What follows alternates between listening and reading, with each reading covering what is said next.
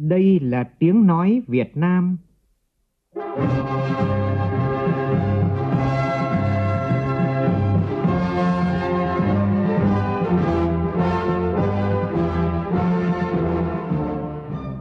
là tiếng nói Việt Nam, phát thanh từ Hà Nội, thủ đô nước Cộng hòa xã hội chủ nghĩa Việt Nam.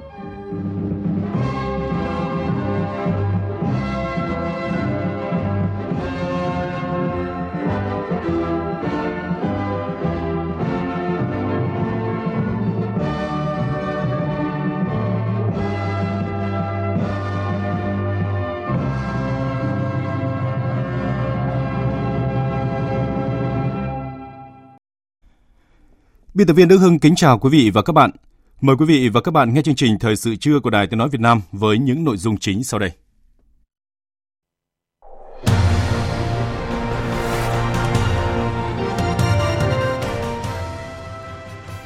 Ủy ban Thường vụ Quốc hội khai mạc phiên họp thứ 35 với nhiều nội dung quan trọng, trong đó sẽ cho ý kiến về việc xây dựng dự án Quốc hội điện tử. Từ hôm nay đến ngày 14 tháng 8 tới, lực lượng cảnh sát giao thông toàn quốc thực hiện tổng kiểm tra và xử lý nghiêm các hành vi vi phạm về trật tự an toàn giao thông đối với ô tô chở khách, ô tô vận tải, container và xe mô tô. Dịch tả lợn châu Phi đang gây thiệt hại lớn cho người chăn nuôi nước ta, còn nhà nước phải chi một khoản tiền lớn để chống dịch hỗ trợ người chăn nuôi. Trong mục tiêu điểm trưa nay, chúng tôi phát sóng phần 1 của loạt phóng sự Dịch tả lợn châu Phi, dân thiệt đơn, nhà nước thiệt kép. Mời quý vị chú ý đón nghe. Trong phần tin thế giới, Mexico sẵn sàng hỗ trợ những người di cư của quốc tịch Mexico bị Mỹ trục xuất do nhập cư bất hợp pháp. Sơ tán khẩn cấp hàng trăm người do động đất tại Indonesia.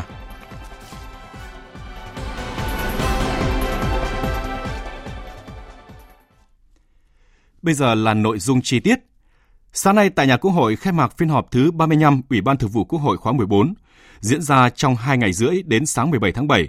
Tại phiên họp, Ủy ban Thường vụ Quốc hội cho ý kiến bước đầu về việc chuẩn bị kỳ họp thứ 8 của Quốc hội, cho ý kiến về chủ trương đầu tư xây dựng dự án Quốc hội điện tử giai đoạn 2019-2026. Phóng viên Lại Hòa phản ánh. Phát biểu khai mạc phiên họp, Chủ tịch Quốc hội Nguyễn Thị Kim Ngân nêu rõ, phát huy tinh thần đổi mới trong kỳ họp thứ 7 được cử tri và nhân dân đánh giá cao.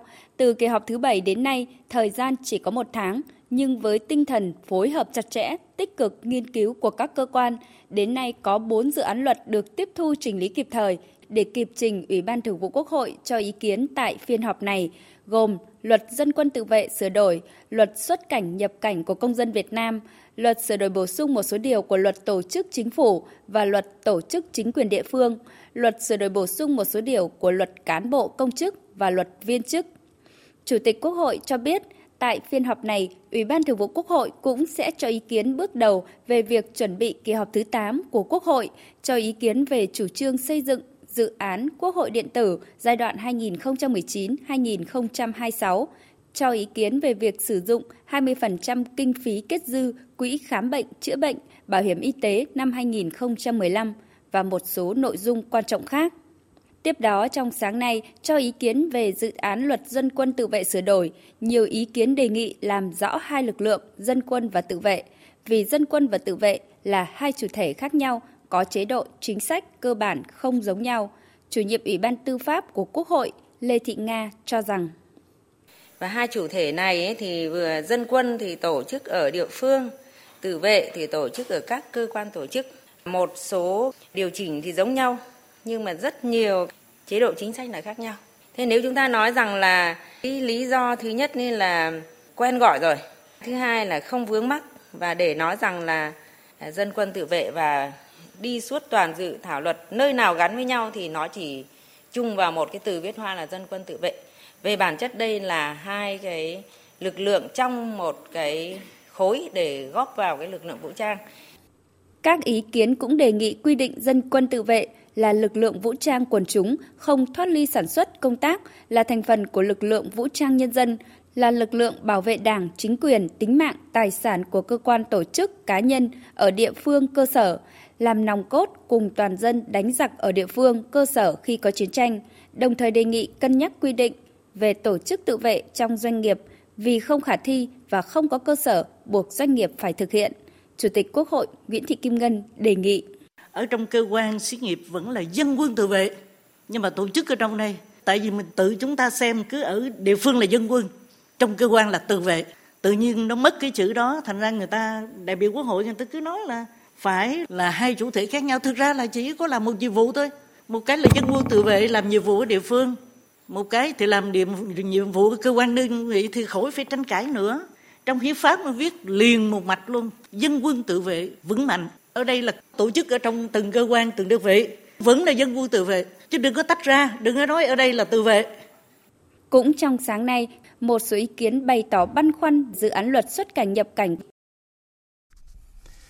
Sáng nay tại trụ sở Chính phủ, Ủy viên Bộ Chính trị, Phó Thủ tướng Vương Đình Huệ, trưởng ban chỉ đạo Trung ương các chương trình mục tiêu quốc gia, chủ trì cuộc họp để nghe báo cáo tiến độ kết quả triển khai kế hoạch tổng kết 10 năm thực hiện chương trình mục tiêu quốc gia xây dựng nông thôn mới giai đoạn 2010-2020, tình hình thực hiện triển khai kế hoạch tổng kết 15 năm thực hiện nghị quyết 13 về tiếp tục đổi mới, phát triển và nâng cao hiệu quả kinh tế tập thể, nghị quyết số 30 của Bộ Chính trị và nghị quyết 118 của Chính phủ về sản xuất đổi mới hoạt động của các công ty nông lâm nghiệp. Tin của phóng viên Phương Thoa. Phát biểu tại cuộc họp, Phó Thủ tướng Vương Đình Huệ nhấn mạnh, đây là cuộc họp có ý nghĩa rất quan trọng nhằm tổng kết tiến độ triển khai cũng như các khó khăn vướng mắc khi thực hiện các bộ ngành địa phương. Cho rằng chương trình mục tiêu quốc gia về xây dựng nông thôn mới khởi động từ năm 2008 đến nay đã được 10 năm. Mục tiêu đại hội đảng lần thứ 12 trong nhiệm kỳ này là đến năm 2020 đạt được ít nhất một nửa số xã được công nhận nông thôn mới. Cho tới thời điểm này đã thực hiện gần sát chỉ tiêu, dự kiến cuối năm nay sẽ vượt chỉ tiêu này. Đáng chú ý, hội nghị tổng kết 10 năm chương trình thực hiện mục tiêu quốc gia về xây dựng nông thôn mới lần này không chỉ tổng kết về xây dựng nông thôn mới mà còn tổng kết nhiều nội dung như môi trường, phát triển du lịch nông thôn, tổng kết 15 năm kinh tế tập thể và hợp tác. Phó Thủ tướng đề nghị các bộ ngành tập trung vào những khó khăn vướng mắt, báo cáo cụ thể chi tiết các vấn đề để có kế hoạch thực hiện các giải pháp hiệu quả nhất. Trước đó, theo báo cáo tại hội nghị, hết tháng 5 vừa qua, tất cả các tỉnh, thành phố thực trực thuộc Trung ương và 17 bộ ngành Trung ương đã ban hành kế hoạch tổng kết 10 năm chương trình mục tiêu quốc gia. Dự kiến trong tháng tiến tới, các tỉnh sẽ đồng loạt triển khai tổng kết chương trình ở cấp tỉnh. Sáng nay tại Hà Nội, Phó Thủ tướng Chính phủ Trịnh Đình Dũng chủ trì hội nghị trực tuyến với các địa phương về tình hình triển khai thực hiện luật quy hoạch. Phát biểu khai mạc hội nghị, Phó Thủ tướng Trịnh Đình Dũng đề nghị Bộ Kế hoạch và Đầu tư báo cáo tổng kết kết quả triển khai thi hành luật quy hoạch, trọng tâm là tình hình thực hiện nghị quyết số 11 của Chính phủ về triển khai thi hành luật quy hoạch, kiểm điểm việc thực hiện các nhiệm vụ và đề xuất giải pháp triển khai trong thời gian tới. Báo cáo về kế hoạch tổ chức triển khai lập quy hoạch tổng thể quốc gia thời kỳ 2021-2030 và tầm nhìn đến năm 2050. Hội nghị sẽ dành phần lớn thời gian để các bộ ngành địa phương tập trung thảo luận về các kết quả đạt được trong thực thi các quy định của luật, nhất là việc triển khai lập các quy hoạch ngành, quy hoạch tỉnh của các bộ ngành địa phương các vấn đề cần tháo gỡ, thống nhất cách hiểu, cách làm như việc lập quy hoạch nào trước, quy hoạch nào sau giữa quy hoạch tổng thể quốc gia, quy hoạch ngành và quy hoạch tỉnh, cách hiểu và áp dụng các quy định truyền tiếp của luật, nhất là các quy hoạch là quy hoạch tín hợp như quy hoạch điện cấp tỉnh, quy hoạch sử dụng đất cấp tỉnh, những vướng mắc trong thời gian thực hiện chuyển tiếp khi các quy hoạch cấp tỉnh quốc gia, quy hoạch cấp vùng, quy hoạch tỉnh chưa lập được theo quy định của luật quy hoạch, đề xuất giải pháp để thực hiện. Sáng nay, lực lượng cảnh sát giao thông trên toàn quốc đã ra quân thực hiện tổng kiểm tra đối với ô tô chở khách, ô tô vận tải container và xe mô tô, xử lý nghiêm các hành vi vi phạm về trật tự an toàn giao thông. Trong đó tập trung vào các vi phạm là nguyên nhân dẫn đến tai nạn giao thông như nồng độ cồn, ma túy, quá tốc độ, vi phạm phần đường, làn đường, tránh vượt, dừng đỗ, chở quá số người và không đội mũ bảo hiểm. Phản ánh của phóng viên Việt Cường. Ngay trong sáng nay, lực lượng cảnh sát giao thông toàn quốc bố trí lực lượng phương tiện thiết bị kỹ thuật nghiệp vụ trên tất cả các tuyến giao thông đường bộ, trong đó tập trung trên các tuyến quốc lộ trọng điểm và các tuyến cao tốc để kiểm soát xe ô tô chở khách, ô tô vận tải container và xe mô tô nhằm chủ động phòng ngừa, kịp thời phát hiện, ngăn chặn và xử lý nghiêm các vi phạm pháp luật về trật tự an toàn giao thông. Tập trung vào các vi phạm là nguyên nhân dẫn đến tai nạn giao thông như nồng độ cồn, ma túy, chở quá số người, vận chuyển chất cháy nổ hàng nguy hiểm, trong quá trình kiểm tra, lực lượng cảnh sát giao thông sẽ kiểm tra 4 loại giấy tờ theo quy định như đăng ký xe, giấy phép lái xe, giấy chứng nhận kiểm định an toàn kỹ thuật và bảo vệ môi trường đối với xe ô tô, giấy chứng nhận bảo hiểm trách nhiệm dân sự của chủ xe cơ giới và các giấy tờ khác theo quy định của pháp luật như giấy phép vận chuyển chất cháy nổ, hàng nguy hiểm. Đại tá Đỗ Thanh Bình, Phó cục trưởng Cục Cảnh sát giao thông Bộ Công an cho biết: Kế hoạch tổng kiểm soát của chúng tôi sẽ tập trung vào cái thời gian mà có nguy cơ xảy ra tai nạn giao thông nhiều nhất. Hai là nguy cơ cái vi phạm ờ, đặc biệt liên quan đến nồng độ cồn và ma túy và tức là tập trung nhiều vào sau bữa trưa và đêm từ 6 giờ ngày hôm trước đến 6 giờ sáng hôm sau. Sự ra quân đồng bộ của lực lượng cảnh sát giao thông toàn quốc là phải phát hiện được nhiều nhất các vi phạm và xử lý nghiêm các vi phạm và từ đó phân tích và đưa ra các cái chỉ số để cảnh báo cho người tham gia giao thông chấp hành tốt hơn. Để phục vụ công tác, lực lượng cảnh sát giao thông sẽ trang bị đầy đủ phương tiện kỹ thuật nghiệp vụ, vũ khí, công cụ hỗ trợ để đảm bảo thực hiện có hiệu quả việc tổng kiểm soát, kịp thời ngăn chặn các hành vi cản trở chống đối, hoạt động tội phạm. Toàn bộ quá trình hoạt động trong ca công tác đều được ghi bằng camera. Thiếu tá Nguyễn Trường Sơn, đội phó đội tuần tra kiểm soát giao thông đường bộ cao tốc, Cục Cảnh sát giao thông nói: Cục Cảnh sát giao thông trang bị cho cán bộ chiến sĩ, các đồng chí tổ trưởng, tổ công tác gắn camera giám sát trực tiếp trên người để giám sát người vi phạm khi không chấp hành và chống đối lại lực lượng trang thiết bị cái camera này để cho người dân ý thức được cái vi phạm của mình và chấp hành vì có những trường hợp là không giám sát thì lại chống đối và đây là về phần pháp lý là chúng tôi xử lý triệt để Đấy, khuyến cáo với người dân là lên chấp hành luật an toàn giao thông. Kế hoạch tổng kiểm soát này được thực hiện từ hôm nay đến hết ngày 14 tháng 8 và chia thành hai đợt. Đợt 1 từ hôm nay đến hết ngày 29 tháng 7, đợt 2 từ ngày 30 tháng 7 đến ngày 14 tháng 8. Thời sự VOV nhanh, tin cậy, hấp dẫn. Theo tin chúng tôi mới nhận, sáng nay tại trụ sở chính phủ, Thủ tướng Nguyễn Xuân Phúc đã tiếp đại sứ Panama ông Severo Samudio chào kết thúc nhiệm kỳ. Thủ tướng chúc mừng đại sứ hoàn thành tốt nhiệm kỳ công tác tại Việt Nam, có những đóng góp quan trọng vào thúc đẩy hợp tác giữa hai nước. Quan hệ chính trị, ngoại giao, kinh tế, thương mại Việt Nam-Panama đều phát triển tích cực trong nhiệm kỳ của đại sứ. Kinh mạch thương mại hai chiều đã tăng 30% so với năm 2014 khi đại sứ bắt đầu công tác. Hợp tác trên các lĩnh vực văn hóa, du lịch, đào tạo được hai bên quan tâm thúc đẩy. Nhân dịp này, Thủ tướng bày tỏ cảm ơn đại sứ đã góp phần thúc đẩy hỗ trợ đào tạo ngôn ngữ Tây Ban Nha tại trường Đại học Hà Nội.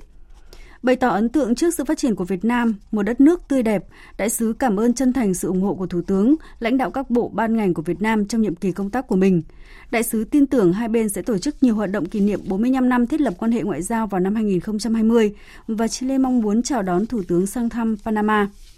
Ông khẳng định Panama luôn sát cánh ủng hộ Việt Nam đảm trách tốt vai trò Chủ tịch ASEAN vào năm sau và mong muốn Việt Nam là cầu nối cửa ngõ để Panama vào thị trường ASEAN – Panama cũng sẵn sàng là cầu nối cửa ngõ để Việt Nam vào thị trường Mỹ Latin.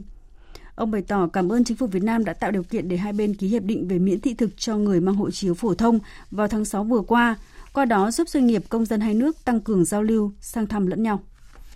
Chương trình thời sự trưa sẽ được tiếp tục với các tin đáng chú ý khác. Bộ Giáo dục và Đào tạo đã chính thức công bố điểm thi Trung học phổ thông quốc gia. Các tỉnh như Hòa Bình, Hà Giang, Sơn La nằm trong danh sách 10 địa phương có điểm trung bình chung thấp nhất cả nước. Trong khi đó là Nam Định, Hà Nam và Ninh Bình là những tỉnh có điểm trung bình chung cao nhất. Theo thống kê, cả nước có 3.128 thí sinh bị điểm liệt, nghĩa là dưới một điểm. Ngữ văn là môn có nhiều thí sinh bị từ 0 đến dưới một điểm nhất với 102 1.265 bài. Thống kê cũng cho thấy điểm trung bình các môn thi năm nay cao hơn năm trước. Đa số môn thi có mức điểm trung bình ở ngưỡng 5 đến 6 điểm. Riêng ba môn lịch sử, tiếng Anh và sinh học có mức điểm trung bình thấp hơn ở ngưỡng dưới 5.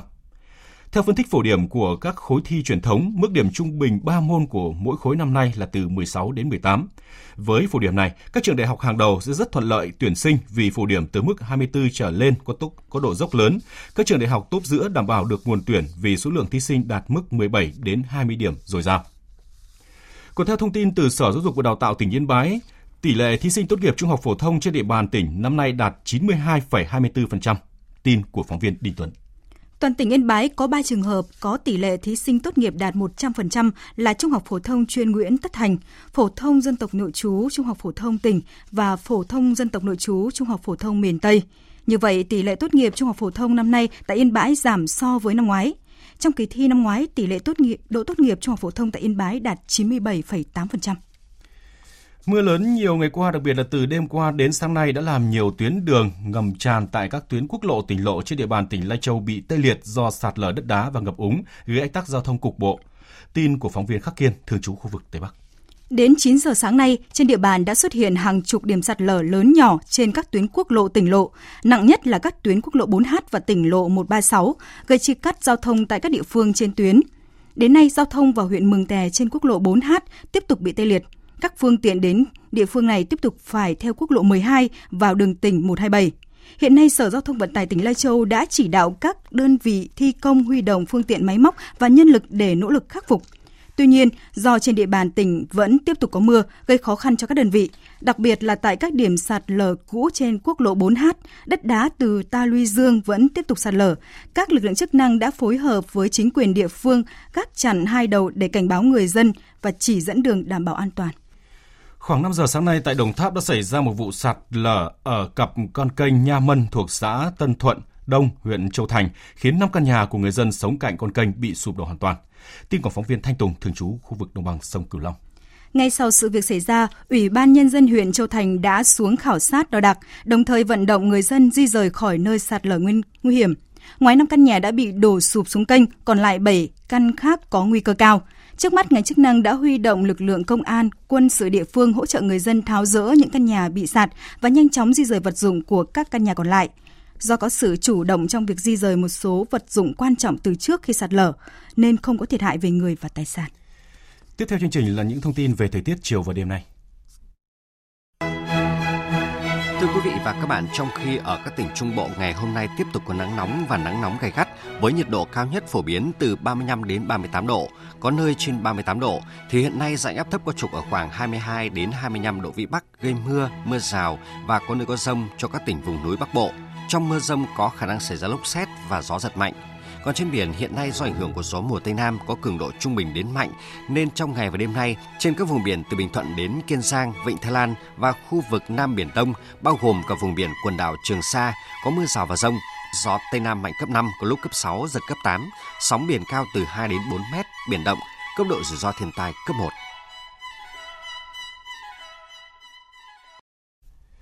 Chương trình thời sự trưa sẽ đi tiếp tục với phần tin thế giới. Bạo lực đã bùng phát ngay sau lễ duyệt binh kỷ niệm Ngày Quốc khánh Pháp vừa diễn ra hôm qua khi những người biểu tình áo vàng đụng độ với lực lượng cảnh sát. Khoảng 180 người đã bị thẩm vấn vì nhiều nguyên nhân khác nhau, trong đó có nhiều thành viên phong trào áo vàng. Phóng viên Huỳnh Điệp, cơ quan thường trú Đài tiếng nói Việt Nam tại Pháp đưa tin. Bên cạnh đông đảo người dân Pháp và du khách quốc tế đến theo dõi lễ duyệt binh truyền thống kỷ niệm ngày Quốc khánh, các thành viên phong trào áo vàng cũng tập trung tại đại lộ Champs-Élysées để biểu tình phản đối Tổng thống Emmanuel Macron. Lực lượng cảnh sát đã sử dụng rất nhiều lựu đạn hơi cay để giải tán người biểu tình, trong đó có nhiều người đeo mặt nạ hoặc bịt khăn kín mặt, đôi khi là du khách và những người hiếu kỳ. Đầu giờ chiều ngày 14 tháng 7, nguồn tin từ lực lượng cảnh sát cho biết hàng chục người đã bị thẩm vấn sau khi nổ ra bạo lực, trong đó phần lớn là người biểu tình áo vàng. Đến cuối giờ chiều, tình hình tại đại lộ Champs-Élysées đã được kiểm soát, nhưng số người bị thẩm vấn đã lên tới khoảng 180 người. Đáng chú ý, một số gương mặt được coi là đại diện của phong trào vàng đã bị cảnh sát bắt giữ, bất chấp những người này giải thích rằng họ chỉ đến theo dõi duyệt binh như những khán giả bình thường. Theo lực lượng cảnh sát, 180 trường hợp nói trên bị thẩm vấn vì nhiều lý do khác nhau như sở hữu vũ khí, có hành vi bạo lực nhằm vào người đang thi hành công vụ, phá hoại tài sản cá nhân hay biểu tình không khai báo. Mỹ bắt đầu tiến hành truy quét các đối tượng nhập cư bất hợp pháp trên phạm vi cả nước. Chiến dịch này được xem là có thể dẫn tới làn sóng trục xuất hàng nghìn người nhập cư không đủ giấy tờ cư trú. Biên tập viên Phạm Hà tổng hợp thông tin. Các nhân viên cơ quan di trú và hải quan Mỹ đã được triển khai tại nhiều khu phố ở 10 thành phố lớn trong cả nước, trong đó có Los Angeles, Houston, Chicago, Miami, New York và San Francisco. Theo đánh giá, kế hoạch nhắm tới ít nhất 2.000 người nhập cư đã nhận lệnh trục xuất nhưng vẫn tiếp tục ở lại Mỹ một cách bất hợp pháp. Phát biểu về chiến dịch truy quét này, Tổng thống Mỹ Donald Trump cho biết. Chiến dịch bắt đầu từ ngày 14 tháng 7 và cơ quan di trú, hải quan Mỹ sẽ đưa những người nhập cư bất hợp pháp trở về đất nước của họ hay họ sẽ bị xét xử, giam giữ hay bị giam giữ tại chính quê hương của mình. Chúng tôi tập trung vào những kẻ phạm tội trước khi thực hiện các nhóm khác. Phạm vi của chiến dịch này vẫn được cho là khiêm tốn hơn nhiều so với con số hàng triệu mà ông Donald Trump đã cam kết bắt giữ và trục xuất khi lần đầu tiên đề cập đến chiến dịch này vào tháng trước. Tuy nhiên, một số báo cáo truyền thông cho rằng cơ quan di trú và hải quan Mỹ sẵn sàng truy quét và bắt giữ không chỉ những người đã nằm trong danh sách mục tiêu mà còn cả những người không có giấy tờ tùy thân khi tình cờ gặp hoặc kiểm tra. Hàng nghìn người nhập cư không đủ giấy tờ tùy thân đang phải sống trong sợ hãi. Một người nhập cư không có giấy tờ tại New York chia sẻ. Cứ mỗi lần luật được thắt chặt là lại khiến cuộc sống của chúng tôi khó khăn hơn. Nó đóng con đường sống của chúng tôi. Tuy nhiên là con người, chúng tôi phải tiếp tục tìm cách để tồn tại ở đây. Bởi vì ở quê hương, tôi đối mặt với tình trạng khó khăn về kinh tế, bạo lực, khủng bố. Con gái tôi đang sống ở đây, không phải đối mặt với điều đó. Quyền của chúng tôi được sống ở đây. Chiến dịch truy quét mới nhất này cũng làm gia tăng lo ngại về lượng lớn người bị bắt giữ, có thể ảnh hưởng đến các trung tâm tạm giữ liên bang vốn đã trong tình trạng quá tải và thiếu thốn. Các quan chức Mỹ cũng thừa nhận tình trạng quá tải nhưng vẫn khẳng định đang làm hết sức để đảm bảo các điều kiện tốt nhất. Chính quyền của Tổng thống Trump cũng đang gia tăng sức ép lên chính phủ các nước Mexico và một số quốc gia Trung Mỹ nhằm ngăn chặn dòng người di cư đến biên giới nước này. Trước việc Mỹ bắt đầu tiến hành truy quét các đối tượng nhập cư bất hợp pháp trên phạm vi cả nước, Ngoại trưởng Mexico Marcelo Ebrard vừa tuyên bố nước này sẵn sàng hỗ trợ những người di cư có quốc tịch Mexico. Ngoại trưởng Mexico Marcelo Ebrard cho biết. The people, the Mexicans who Người di cư Mexico sắp bị trục xuất sẽ tìm thấy ở quốc gia này những cơ hội việc làm và sự hỗ trợ từ chính phủ. Chúng tôi ước chừng sẽ có khoảng 1.800 người di cư Mexico bị Mỹ trục xuất, song chúng tôi không chắc chắn con số đó sẽ là bao nhiêu trong tuần này. Tuy nhiên, Mexico sẵn sàng nhận và cung cấp cho họ việc làm và sự hỗ trợ. Cũng theo Ngoại trưởng Mexico, trong trường hợp có quá nhiều người Mexico bị Mỹ trục xuất thì nước này sẽ tăng cường các nhiệm vụ lãnh sự tại Mỹ để đảm bảo vệ các quyền lợi cho người di cư Mexico trước khi bị trục xuất.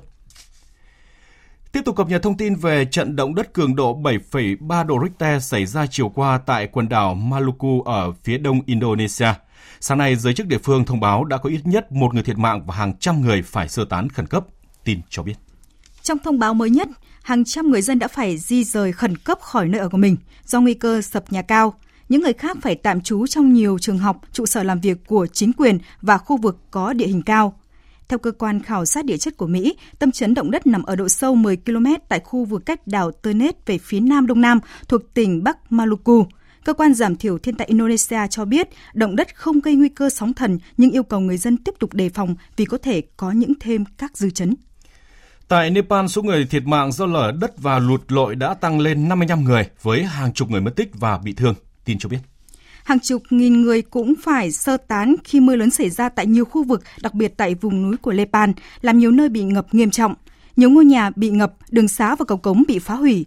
Bộ Nhà ở Nepal xác nhận có 55 người thiệt mạng, 33 người bị thương và 30 người khác bị mất tích. Hội chữ thập đỏ Nepal cũng đang tận dụng các trường học và tòa nhà công cộng để làm thành các trung tâm sơ tán tạm cho người dân. Nhiều nước trong khu vực cũng bị ảnh hưởng bởi đợt mưa lớn này. Bang Assam phía Bắc Ấn Độ bị ảnh hưởng do lụt và mưa lớn, với ít nhất khoảng 1 triệu 500 nghìn người sơ tán và 10 người khác bị thiệt mạng. Tại thành phố Chittagong của Bangladesh có 200 ngôi làng bị ngập, 500 nghìn người phải đi sơ tán và 10 người khác bị thiệt mạng.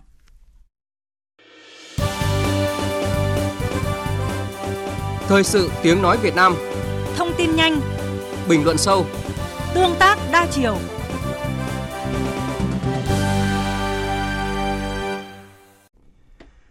Thưa quý vị và các bạn, dịch tả lợn châu Phi hiện đã bao phủ gần khắp cả nước với 62 trên tổng số 63 tỉnh thành phố có lợn nhiễm bệnh, gây nhiều thiệt hại cho nền kinh tế. Dịch bệnh diễn biến ngày càng phức tạp, tuy nhiên không ít địa phương vẫn còn lơ là, chủ quan trong công tác phòng chống khoanh vùng dập dịch. Người chăn nuôi đối mặt với muôn vàn khó khăn trong việc duy trì đàn lợn cũng như là tái đàn. Trong khi đó thì nhà nước phải chi ra một khoản tiền rất lớn để chống dịch hỗ trợ người dân bị thiệt hại. Từ thực tế tại các tỉnh miền Trung, nhóm phóng viên Đài Tiếng nói Việt Nam thường trú khu vực miền Trung thực hiện loạt phóng sự dịch tả lợn châu Phi, dân thiệt đơn, nhà nước thiệt kép. Trong mục tiêu điểm trưa nay, chúng tôi phát sóng bài đầu tiên với nhà đề đi qua vùng dịch. Mời quý vị và các bạn cùng nghe. Nằm cách thị trấn Phú Đa, huyện Phú Vang, tỉnh Thừa Thiên Huế chừng 10 cây số, trang trại chăn nuôi lợn quy mô gần 800 con của bà Trần Thị Mỹ Lệ ở thôn Tây Trì Nhơn, xã Phú Thượng vắng vẻ, điều hưu. Bà Trần Thị Mỹ Lệ, chủ trang trại kể, ngày 13 tháng 6, trang trại của bà bắt đầu có dịch.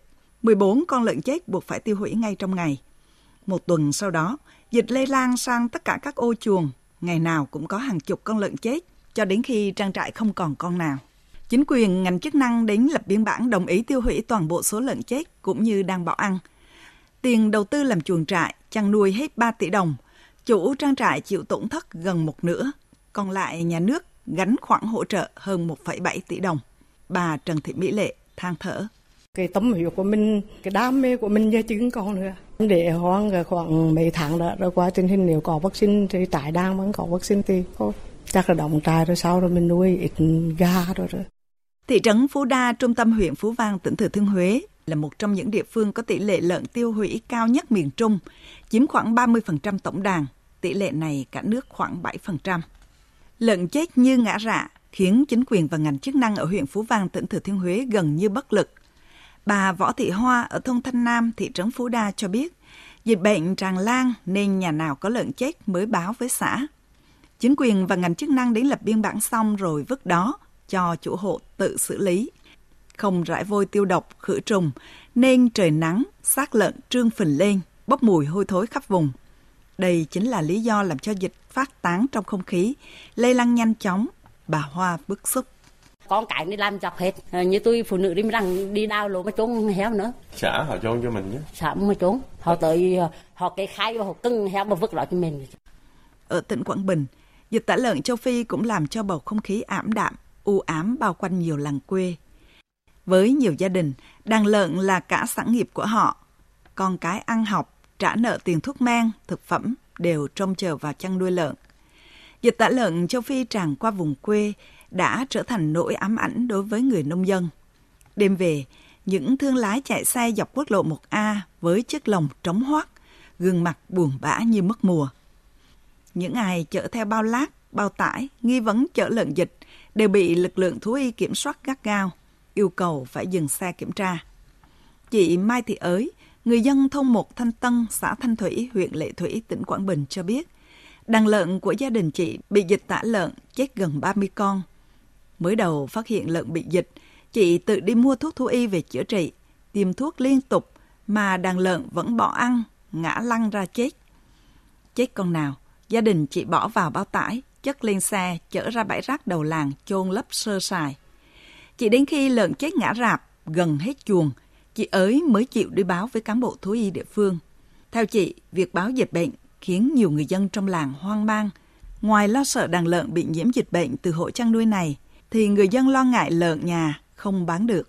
Họ chửi tôi là vì là tôi đi báo, họ không bán heo được, với trên chợ là cổng heo, cổng chợ, chứ là làng xóm họ chửi tôi với họ nguyên rủa tôi là hết cỡ. Vì là bên đây là họ chốt ô dịch cho nên họ không cho là tiêu thụ héo tại tỉnh Quảng Trị, dịch tả lợn châu Phi lây lan nhanh chóng, vượt quá khả năng kiểm soát của địa phương. Khi lợn nhiễm bệnh, nhiều hộ không báo cáo với chính quyền địa phương và cơ quan thú y mà tự ý giết mổ lấy thịt. Một số trường hợp lợn bị lây nhiễm do dùng thức ăn dư thừa của các hộ bị dịch đã tiêu hủy lợn. Số thức ăn thừa được trả về đại lý nhưng không tiêu độc khử trùng trước khi bán lại. Trước tình hình đó, địa phương tạm dừng kiểm soát trên các tuyến quốc lộ, đưa cán bộ về kiểm soát các đường làng ngõ xóm, vệ sinh dịch tễ, đẩy nhanh tiến độ khoanh vùng để dập dịch. Ông Hà Sĩ Đồng, Phó Chủ tịch Ủy ban Nhân dân tỉnh Quảng Trị, cho biết. Tỉnh tạm dừng kiểm soát trên các cái tuyến quốc lộ và đưa quân về kiểm soát ở các đường làng ngõ xóm và vệ sinh dịch tễ cũng như đẩy nhanh tiến độ khoanh vùng để mà dập dịch. Thưa quý vị và các bạn, đến thời điểm hiện tại thì Ninh Thuận là tỉnh duy nhất chưa bị dịch tả lợn châu Phi tấn công. Đáng lưu ý, dịch tả lợn châu Phi có xu hướng tái phát trở lại ở nhiều địa phương sau một thời gian dài không ghi nhận lợn chết vì dịch. Theo thống kê thì cả nước có 106 xã thuộc 23 tỉnh thành phố xảy ra những ổ dịch đã qua 30 ngày, nhưng sau đó lại phát sinh trở lại các ổ dịch mới. Dịch tả lợn châu Phi bùng phát và lây lan nhanh, nhưng không ít địa phương lại tỏ ra thờ ơ, thiếu trách nhiệm trong công tác phòng chống. Một số nơi còn khoán trắng cho lực lượng thú y cơ sở. Chúng tôi sẽ tiếp tục câu chuyện này trong chương trình tiếp theo. Mời quý vị và các bạn đón nghe. Còn tiếp theo chương trình thời sự trưa nay là những tin tức khác đáng chú ý.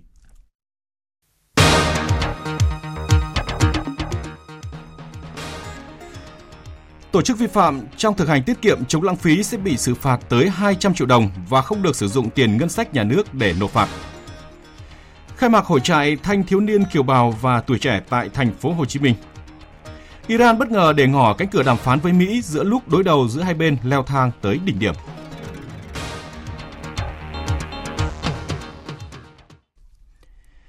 Chính phủ vừa ban hành nghị định quy định xử phạt vi phạm hành chính trong lĩnh vực quản lý sử dụng tài sản công, thực hành tiết kiệm, chống lãng phí, dự trữ quốc gia và kho bạc nhà nước. Tin chi tiết cho biết.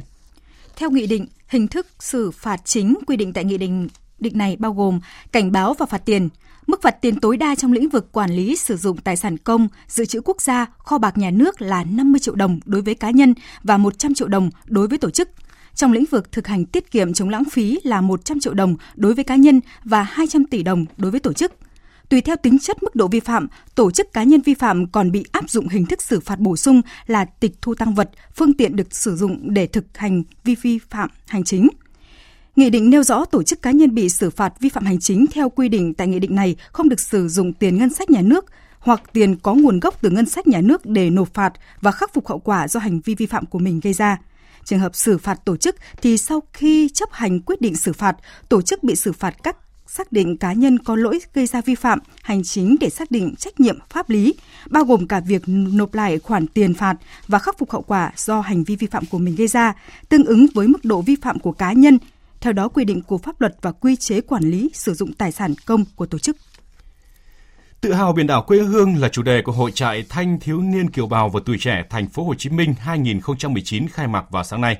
Trại hè do Ủy ban về người Việt Nam ở nước ngoài và Thành đoàn Thành phố Hồ Chí Minh phối hợp tổ chức hàng năm. Kim Dung, phóng viên thường trú tại Thành phố Hồ Chí Minh đưa tin.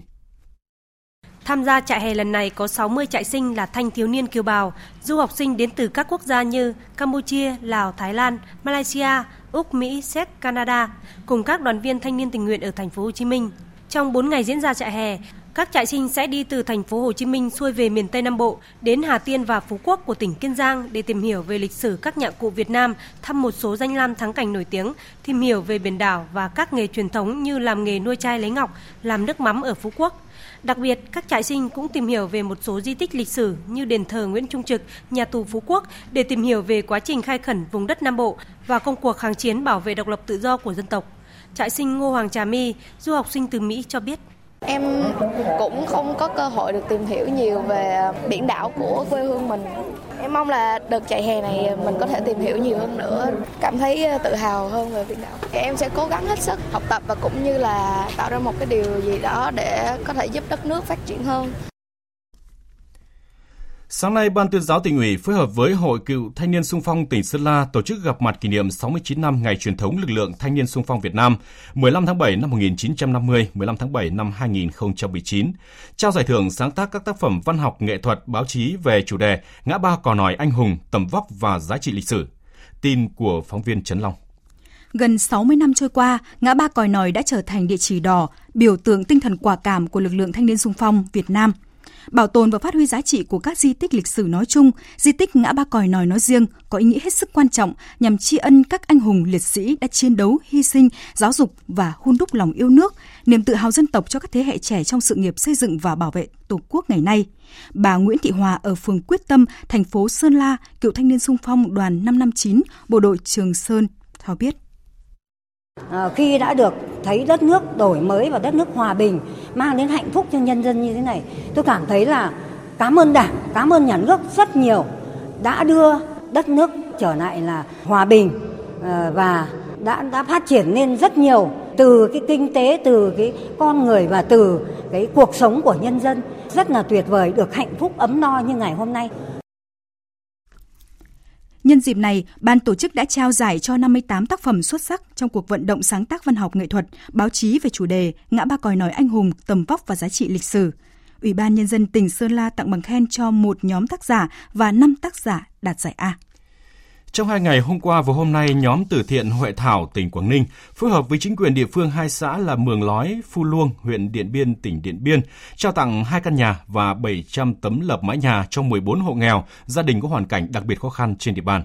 Tin của phóng viên Vũ Lợi, thường trú khu vực Tây Bắc hai căn nhà gỗ và 700 tấm lợp mái nhà do nhóm từ thiện Huệ Thảo trao tặng cho người dân trong dịp này có tổng trị giá là hơn 130 triệu đồng. Đây là số tiền của hơn 20 thành viên trong nhóm đóng góp và huy động thêm cho các nhà hảo tâm khác trên địa bàn tỉnh Quảng Ninh phối hợp với chính quyền địa phương hai xã là Mường Lói và Phu Luông, huyện Điện Biên mua nguyên liệu, dựng nhà, sau đó trao trực tiếp đến tận tay các hộ khó khăn. Trong đó, hai căn nhà được trao cho hai hộ đặc biệt khó khăn của hai bản tin tốc Hồi Không, xã Mường Lói, 700 tấm lập trao cho 12 hộ nghèo của xã Phu Luông. Bà Lê Thị Ninh, trưởng nhóm từ thiện Huệ Thảo, tỉnh Quảng Ninh chia sẻ. Thời gian tới thì chúng tôi cũng sẽ dự kiến là cố gắng để làm tiếp những cái chương trình thiện nguyện à, hướng lên vùng cao và những cái mái ấm vùng cao này thì chúng tôi cũng sẽ tiếp tục để làm. Cái tâm nguyện của mình là mình muốn hướng tới là những người phụ nữ trẻ mồ côi hay người khuyết tật để đời sống của các chị à, mà nhất là phụ nữ vùng cao được cải thiện. Non nước Cao Bằng được báo quốc tế Insight bình chọn là một trong 50 điểm tham quan ngoạn mục nhất thế giới. Cao Bằng từ lâu đã được biết đến với thảo thực vật phong phú, đa dạng cùng cảnh quan đẹp của vùng đồng bằng miền núi. Nơi đây được UNESCO công nhận là công viên địa chất toàn cầu. Đặc biệt nằm tiếp giáp biên giới Việt Trung còn có thác Bản Dốc, một trong bốn thác nước biên giới đẹp nhất hành tinh. Ngoài Cao Bằng, một số địa điểm ngoạn mục khác cũng có tên trong danh sách 50 điểm tham quan tốt nhất thế giới như là bãi biển cát đen Resinis Fiera, Iceland, làng Oia trên đảo Santorini, Hy Lạp, bãi biển cát hồng ở Elafonisi, Hy Lạp và di tích Nubian ở Ai Cập. Thưa quý vị và các bạn, một làn sóng toàn cầu hóa mới, toàn cầu hóa 4.0 đã bắt đầu cùng với sự chuyển dịch của công nghệ. Cuộc cách mạng công nghiệp lần thứ tư sẽ giúp tăng năng suất, thu nhập, mở rộng quỹ thời gian nghỉ ngơi cho người lao động, đồng thời giải phóng các nền kinh tế. Tuy nhiên để đạt được những điều này, chúng ta phải có một cách tiếp cận hoàn toàn mới đối với toàn cầu hóa để có thể thích ứng với những thay đổi mà nó đem tới. Đây cũng là nội dung chúng tôi đề cập ngay sau đây. Toàn cầu hóa có thể hiểu đó là khái niệm dùng để miêu tả các thay đổi trong xã hội và trong nền kinh tế thế giới, tạo ra bởi mối liên kết và trao đổi ngày càng tăng giữa các quốc gia, các tổ chức hay các cá nhân ở góc độ văn hóa, kinh tế trên quy mô toàn cầu. Đặc biệt trong phạm vi kinh tế, toàn cầu hóa hầu như được dùng để chỉ các tác động của thương mại nói chung hay tự do thương mại nói riêng. Và nếu cũng nhìn ở góc độ kinh tế, người ta chỉ thấy các dòng chảy tư bản ở quy mô toàn cầu kéo theo các dòng chảy thương mại, kỹ thuật, công nghệ thông tin, văn hóa.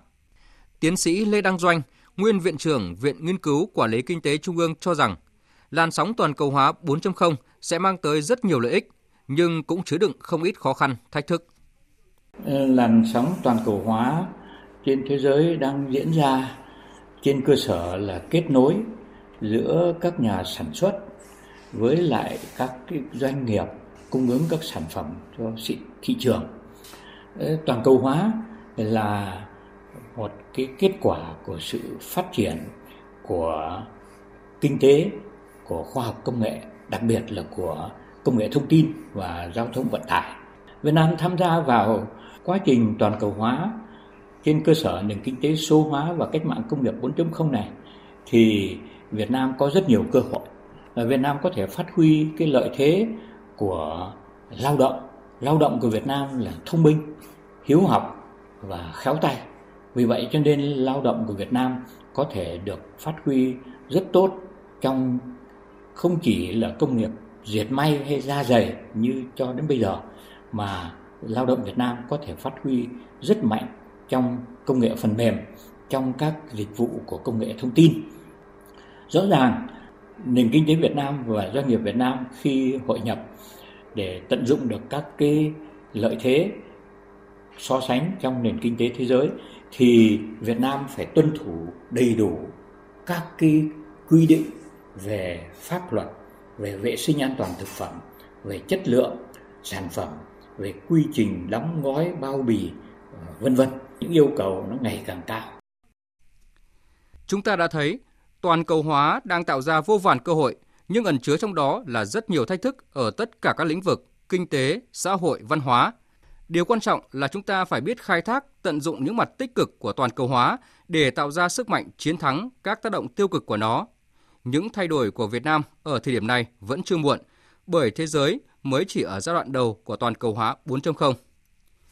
Toàn cầu hóa đã mang lại tăng trưởng và phát triển ở cấp độ quốc tế, nhưng nó cũng đã tạo ra sự bất bình đẳng ngày càng lớn. Đối với làn sóng toàn cầu hóa tiếp theo, toàn cầu hóa 4.0, các nhà lãnh đạo cần rút kinh nghiệm từ những sai lầm trong quá khứ, xây dựng xã hội hòa nhập hơn và bảo vệ tốt hơn những cộng đồng dễ bị tổn thương. Để cải thiện đời sống cho con người trên toàn cầu, quản trị ở các cấp doanh nghiệp, chính phủ và toàn cầu phải thích nghi đầy đủ với bối cảnh kinh tế, chính trị, môi trường và xã hội mới này. Theo ông Lê Đăng Doanh, đứng trước nhiều cơ hội và thách thức cũng như sự thay đổi của toàn cầu hóa qua từng giai đoạn, chúng ta cần có những giải pháp để kịp thời thích nghi và ứng phó với điều này.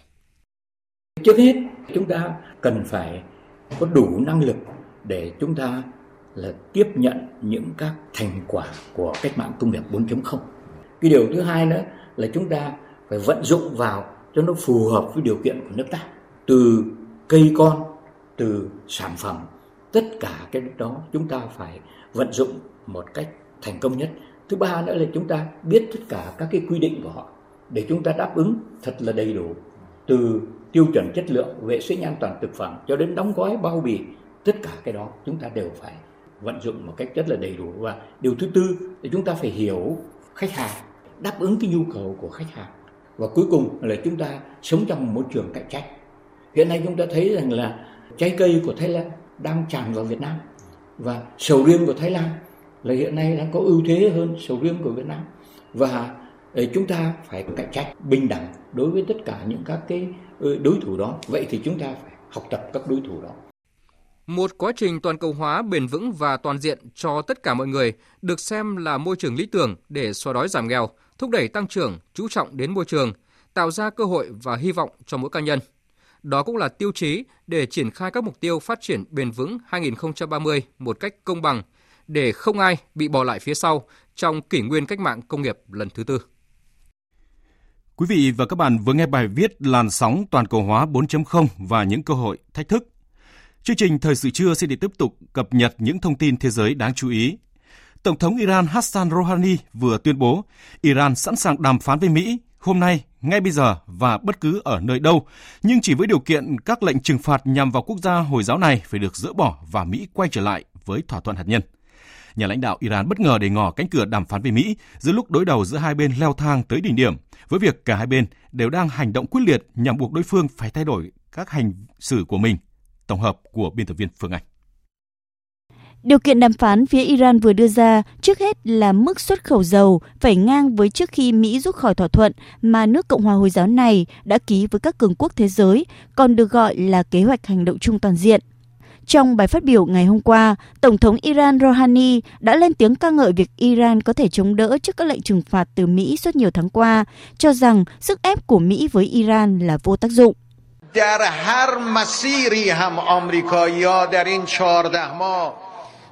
Mọi nỗ lực của Mỹ để gây sức ép với Iran trong 14 tháng qua, cho dù đó là thông qua các biện pháp xã hội chính trị hay pháp lý nào, thì tất cả đều dẫn đến thất bại.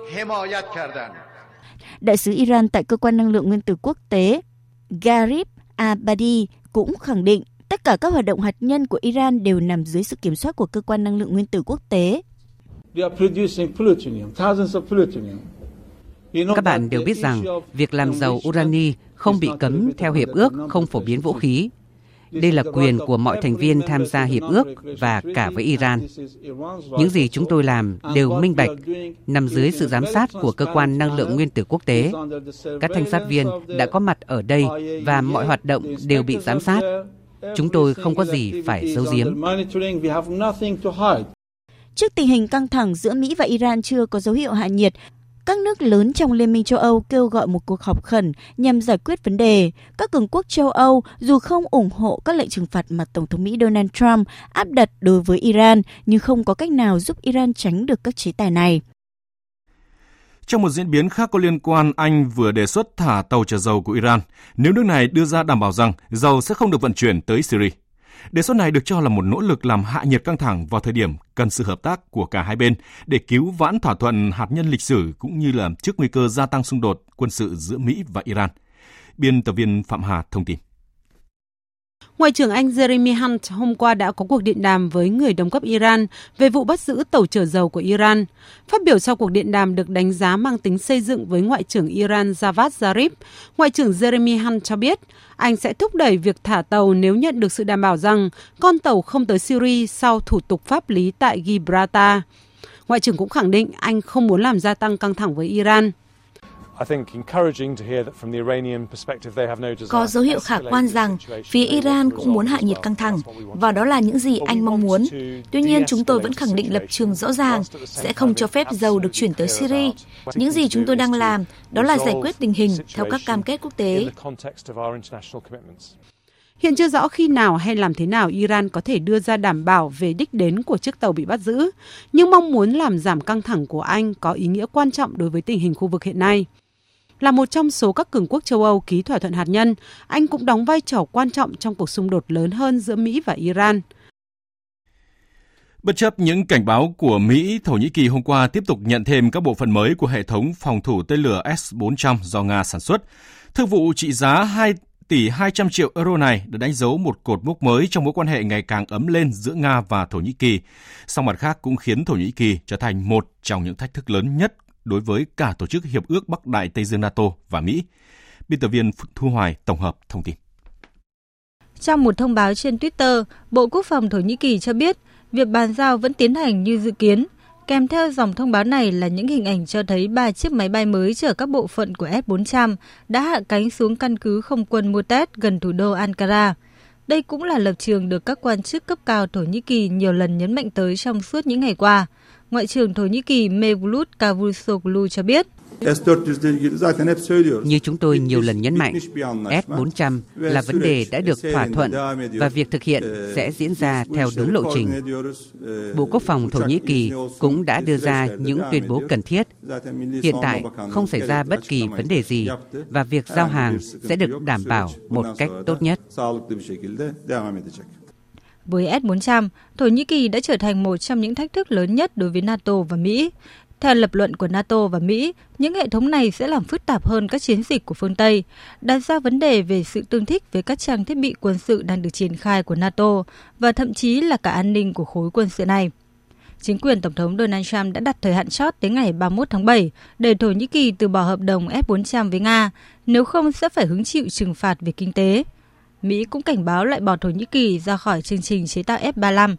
Theo các nhà phân tích, dù với hợp đồng mua bán F-400, Thổ Nhĩ Kỳ đã phần nào xác định rõ lựa chọn địa chiến lược của mình, nhưng việc chơi trên hai bàn cờ rõ ràng không phải là một giải pháp lâu dài, và F-400 có thể sẽ trở thành điểm khởi đầu cho những thay đổi lớn về các mối quan hệ địa chiến lược thời gian tới. Quý vị và các bạn đang nghe chương trình Thời sự trưa của Đài Tiếng Nói Việt Nam. Tiếp theo chương trình là trang tin đầu tư tài chính và bản tin thể thao. Trang tin đầu tư tài chính. Thưa quý vị và các bạn, sáng nay giá vàng trong nước quay đầu giảm nhẹ. Cuối giờ sáng tại thành phố Hồ Chí Minh, công ty vàng bạc đá quý Sài Gòn niêm yết giá vàng SJC mua vào ở mức 38 triệu 970 nghìn, bán ra 39 triệu 170 nghìn đồng một lượng. Tại Hà Nội, công ty trách nhiệm hữu hạn vàng bạc đá quý Bảo Tín Minh Châu niêm yết giá vàng rồng Thăng Long mua vào là 38 triệu 940 nghìn, bán ra 39 triệu 390 nghìn đồng một lượng.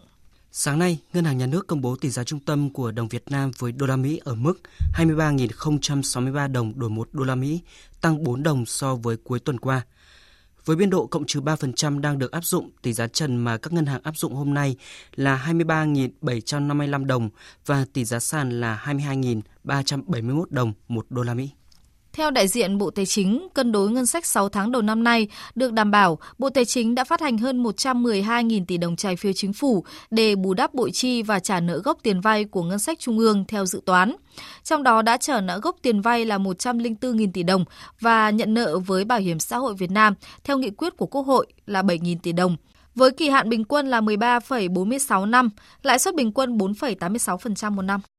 Nhiều ngân hàng ghi nhận mức lợi nhuận 6 tháng đầu năm cao nhất từ trước đến nay. Vietcombank cho biết lợi nhuận trước thuế hợp nhất đạt 11.280 tỷ đồng, tăng 40,7% so với cùng kỳ. Ở nhóm ngân hàng quy mô vừa và nhỏ, mức lợi nhuận cũng khá ấn tượng. TPBank cho biết trong 6 tháng đầu năm, ngân hàng đạt lợi nhuận 1.620 tỷ đồng. VIB đã công bố ghi nhận lợi nhuận trước thuế đạt 1.820 tỷ đồng, tăng 58% so với cùng kỳ. Đầu tư tài chính biến cơ hội thành hiện thực. Đầu tư tài chính biến cơ hội thành hiện thực. Chuyển sang tin diễn biến giao dịch trên thị trường chứng khoán sáng nay, ngay khi sang đợt khớp lệnh liên tục, lực bán được kích hoạt khiến sắc đỏ chiếm ưu thế, trong đó nhóm blue chip giao dịch thiếu tích cực khi các mã lớn như VNM, VHM, VIC cùng nới rộng biên độ giảm, dòng ngân hàng cũng trở nên phân hóa, Chốt phiên sáng, VN Index giảm 2,05 điểm xuống 973,35 điểm. HN Index tăng 0,24 điểm lên 106,1 điểm. Để cung cấp thêm thông tin về diễn biến của thị trường chứng khoán, phóng viên Đài Tiếng Nói Việt Nam có cuộc trao đổi với chuyên gia chứng khoán Lê Ngọc Nam, Phó trưởng phòng phân tích, tư vấn đầu tư, công ty chứng khoán Tân Việt. Mời quý vị và các bạn cùng nghe. Thưa ông, ông có thể nêu những diễn biến chính trong phiên giao dịch sáng nay? Phiên ờ, giao dịch sáng nay thị trường ờ, giao dịch biên độ khá là hẹp, biên index dao động trong khoảng ờ, cộng trừ 2 điểm.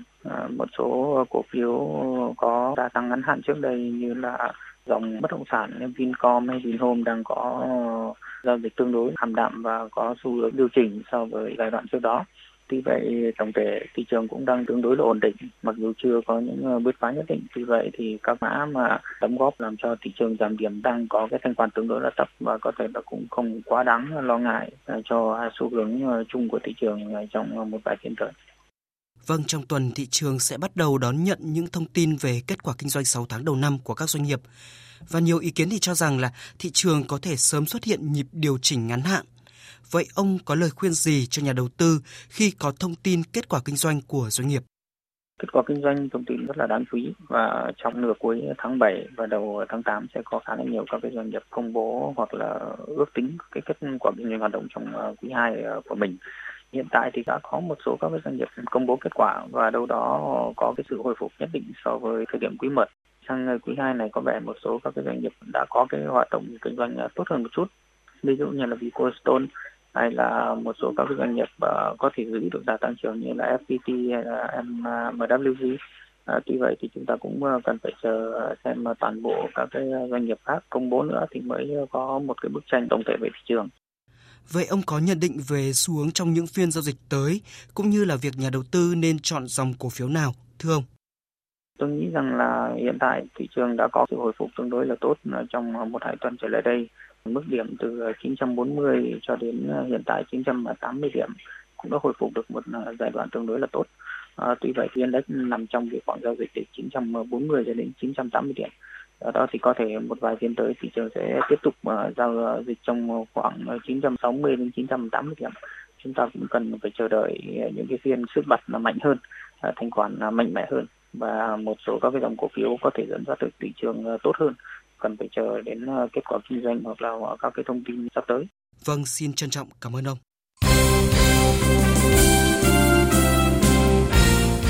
Chiều qua tại vòng 13 giải nhất quốc gia 2019, câu lạc bộ Hồng Lĩnh Hà Tĩnh thắng đậm chủ nhà rồi rồi kiến thiết Cần Thơ 4-0 để giữ vững ngôi đầu bảng xếp hạng với 29 điểm, đồng thời cao giãn khoảng cách với đội xếp thứ nhì Phố Hiến lên thành 3 điểm.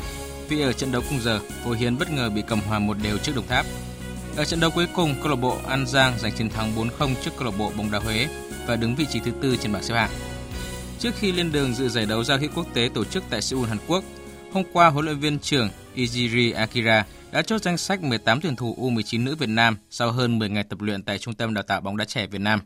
Huấn luyện viên người Nhật Bản cho biết những cầu thủ được lựa chọn đã đạt đủ các yêu cầu mà ông đưa ra qua các buổi tập và là những gương mặt có phong độ tốt nhất cho chuyến giao hữu tại Hàn Quốc từ ngày 15 tới 20 tháng 7.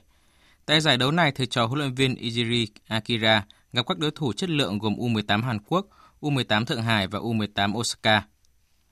Cũng trong ngày hôm qua tại Hồ Tây, Hà Nội đã diễn ra lễ khai mạc đua thuyền rowing và canoeing vô địch trẻ quốc gia năm 2019.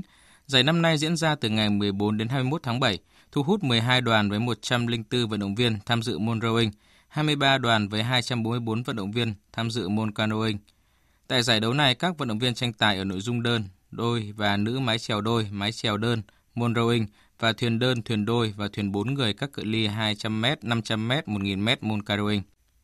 Còn tại Bình Dương, giải Bilac Carum ba bang quốc tế Bình Dương lần thứ 8 khép lại với chức vô địch thuộc về cơ thủ người Hàn Quốc Cho Myung Woo sau chiến thắng cách biệt 40-12 trước Nguyễn Ngọc Trị của Bình Dương. Cơ thủ này cũng giành luôn giải cây cơ ghi nhiều điểm nhất với 16 điểm trong một lượt cơ. Cơ thủ Nguyễn Ngọc Trị giành giải nhì, Nguyễn Văn Phúc của Đà Nẵng, Nguyễn Quốc Nguyện của Thành phố Hồ Chí Minh đồng hạng 3.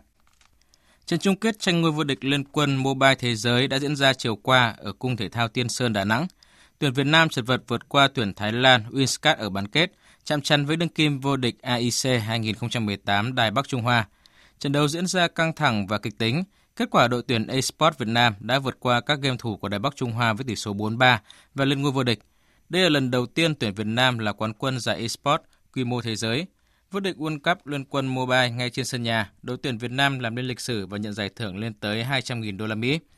SEA Games 2019 diễn ra trên đất Philippines tháng 11 này cũng đưa game Arena of Valos, tên quốc tế của Liên quân Mobile vào hạng mục các bộ môn tranh giải. Ở trận chung kết Wimbledon tối qua, Djokovic và Federer đã tái hiện cuộc đua marathon trên sân quần vợt, nhưng lần này ở cấp độ cao hơn – với 4 tiếng 57 phút so tài, họ đã biến trận chung kết Wimbledon 2019 trở thành trận chung kết dài nhất trong lịch sử là quần vợt. Trận chung kết giữa hai tay vợt tối qua cũng là trận Wimbledon đầu tiên có xác thứ 5 bước vào loạt tie break. Novak Djokovic đã đánh bại Federer với tỷ số 7-6, 1-6, 7-6, 4-6 và 13-12 để bảo vệ thành công vô địch. Đây là chức vô địch Wimbledon thứ 5 và là danh hiệu Grand Slam thứ 16 trong sự nghiệp của tay vợt người Serbia.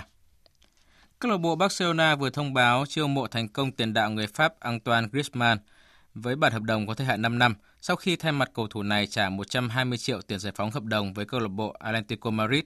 Tuy nhiên, chỉ ít giờ sau khi công bố bản hợp đồng với Antoine Griezmann, Barca đã phải đối mặt với rắc rối khi ban lãnh đạo Atlético cho rằng giữa Barca và Griezmann đã được thỏa thuận vào thời điểm mức phí giải phóng hợp đồng ở mức 200 triệu euro, chứ chưa giảm xuống 120 triệu euro như hiện tại – và yêu cầu Barca phải trả đủ, nếu không sẽ khởi kiện.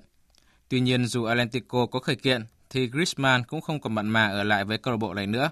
Trước đó, tiền đạo người Pháp đăng một video tuyên bố rời đội bóng thành Madrid với nội dung eh, eh, Thưa người hâm mộ, những người đã mang đến cho tôi niềm vui, eh, tôi thông báo cho các bạn biết là tôi đã quyết định rời Atletico Tôi muốn đi tìm trải nghiệm và thử thách mới.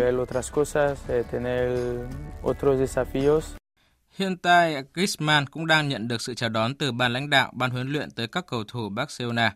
Hậu vệ Samuel Umtiti chia sẻ. Griezmann là cầu thủ phi thường và có thể giúp bất kỳ đội bóng nào trên thế giới. Việc anh ấy chọn Barcelona là thật tuyệt vời. Ngoài Antoine Griezmann, Barca tiếp tục theo đuổi thương vụ Neymar từ Paris Saint-Germain. Trước đó, Paris Saint-Germain từng hét giá Neymar lên đến 300 triệu euro, nhưng Barca muốn mua với giá thấp hơn nhiều. Gần đây, Paris Saint-Germain đã chấp nhận hạ giá bán ngôi sao này xuống còn 200 triệu euro. Dự báo thời tiết Phía Tây Bắc Bộ nhiều mây, chiều có mưa rào và rông vài nơi, đêm có mưa rào và rông rải rác, cục bộ có mưa vừa mưa to, gió nhẹ. Trong cơn rông có khả năng xảy ra lốc xét, mưa đá và gió giật mạnh, nhiệt độ từ 24 đến 32 độ, có nơi trên 33 độ. Phía Đông Bắc Bộ và Thanh Hóa có mây, có mưa rào và rông vài nơi. Riêng vùng núi nhiều mây, có mưa rào và rông rải rác. Cục bộ có mưa vừa, mưa to, gió nhẹ. Trong cơn rông có khả năng xảy ra lốc xét, mưa đá và gió giật mạnh nhiệt độ từ 26 đến 34 độ, có nơi trên 34 độ. Các tỉnh từ Nghệ An đến Thừa Thiên Huế có mây, chiều nắng nóng và nắng nóng gai gắt, chiều tối và đêm có mưa rào và rông vài nơi, gió Tây Nam cấp 2, cấp 3. Trong cơn rông có khả năng xảy ra lốc xét và gió giật mạnh. Nhiệt độ từ 27 đến 38 độ, có nơi trên 38 độ. Các tỉnh ven biển từ Đà Nẵng đến Bình Thuận có mây, chiều nắng nóng, phía Bắc có nắng nóng gai gắt, chiều tối có mưa rào rải rác và có nơi có rông, đêm có mưa rào và rông vài nơi, gió Tây Nam cấp 2, cấp 3. Trong cơn rông có khả năng xảy ra lốc, xét và gió giật mạnh. Nhiệt độ từ 25 đến 38 độ, phía Bắc có nơi trên 38 độ. Tây Nguyên có mây, chiều nắng, chiều tối có mưa rào và rông rải rác, đêm có mưa rào và rông vài nơi, gió Tây Nam cấp 2, cấp 3. Trong cơn rông có khả năng xảy ra lốc, xét và gió giật mạnh. Nhiệt độ từ 21 đến 32 độ, có nơi trên 32 độ. Nam Bộ có mây, chiều nắng, chiều tối có mưa rào và rông rải rác, đêm có mưa rào và rông vài nơi, gió Tây Nam cấp 2, cấp 3. Trong cơn rông có khả năng xảy ra lốc xét và gió giật mạnh. Nhiệt độ từ 25 đến 34 độ, có nơi trên 34 độ. Khu vực Hà Nội có mây, có mưa rào và rông vài nơi, gió nhẹ, nhiệt độ từ 27 đến 34 độ, có nơi trên 34 độ. Dự báo thời tiết biển, vịnh Bắc Bộ có mưa rào và rông vài nơi, tầm nhìn xa trên 10 km, gió Nam cấp 4. Vùng biển từ Quảng Trị đến Quảng Ngãi không mưa, tầm nhìn xa trên 10 km, gió Nam đến Đông Nam cấp 3, cấp 4. Vùng biển từ Bình Định đến Ninh Thuận có mưa rào và rông vài nơi, tầm nhìn xa trên 10 km, gió Tây Nam cấp 4, cấp 5. Vùng biển từ Bình Thuận đến Cà Mau có mưa rào rải rác và có nơi có rông, tầm nhìn xa trên 10 km, giảm xuống 4 đến 10 km trong mưa, gió Tây Nam cấp 5, có lúc cấp 6, giật cấp 8, biển động. Trong cơn rông có khả năng xảy ra lốc xoáy. Vùng biển từ Cà Mau đến Kiên Giang bao gồm cả Phú Quốc có mưa rào rải rác và có nơi có rông, tầm nhìn xa trên 10 km, giảm xuống 4 đến 10 km trong mưa, gió Tây đến Tây Nam cấp 4. Trong cơn rông có khả năng xảy ra lốc xoáy và gió giật mạnh. Khu vực Bắc Biển Đông có mưa rào và rông vài nơi, tầm nhìn xa trên 10 km, gió Nam cấp 4. Khu vực giữa Biển Đông có mưa rào và rông rải rác, tầm nhìn xa trên 10 km, giảm xuống 4 đến 10 km trong mưa, gió Tây Nam cấp 4, cấp 5. Trong cơn rông có khả năng xảy ra lốc xoáy và gió giật mạnh. Khu vực Nam Biển Đông, khu vực quần đảo Trường Sa thuộc tỉnh Khánh Hòa có mưa rào và rông rải rác, tầm nhìn xa trên 10 km, giảm xuống 4 đến 10 km trong mưa, gió Tây Nam cấp 5 có lúc cấp 6, giật cấp 8, biển động. Trong cơn rông có khả năng xảy ra lốc xoáy. Khu vực quần đảo Hoàng Sa thuộc thành phố Đà Nẵng không mưa, tầm nhìn xa trên 10 km, gió Nam cấp 4. Vịnh Thái Lan có mưa rào và rông rải rác, tầm nhìn xa trên 10 km, giảm xuống 4 đến 10 km trong mưa, gió Tây đến Tây Nam cấp 3, cấp 4. Trong cơn rông có khả năng xảy ra lốc xoáy và gió giật mạnh.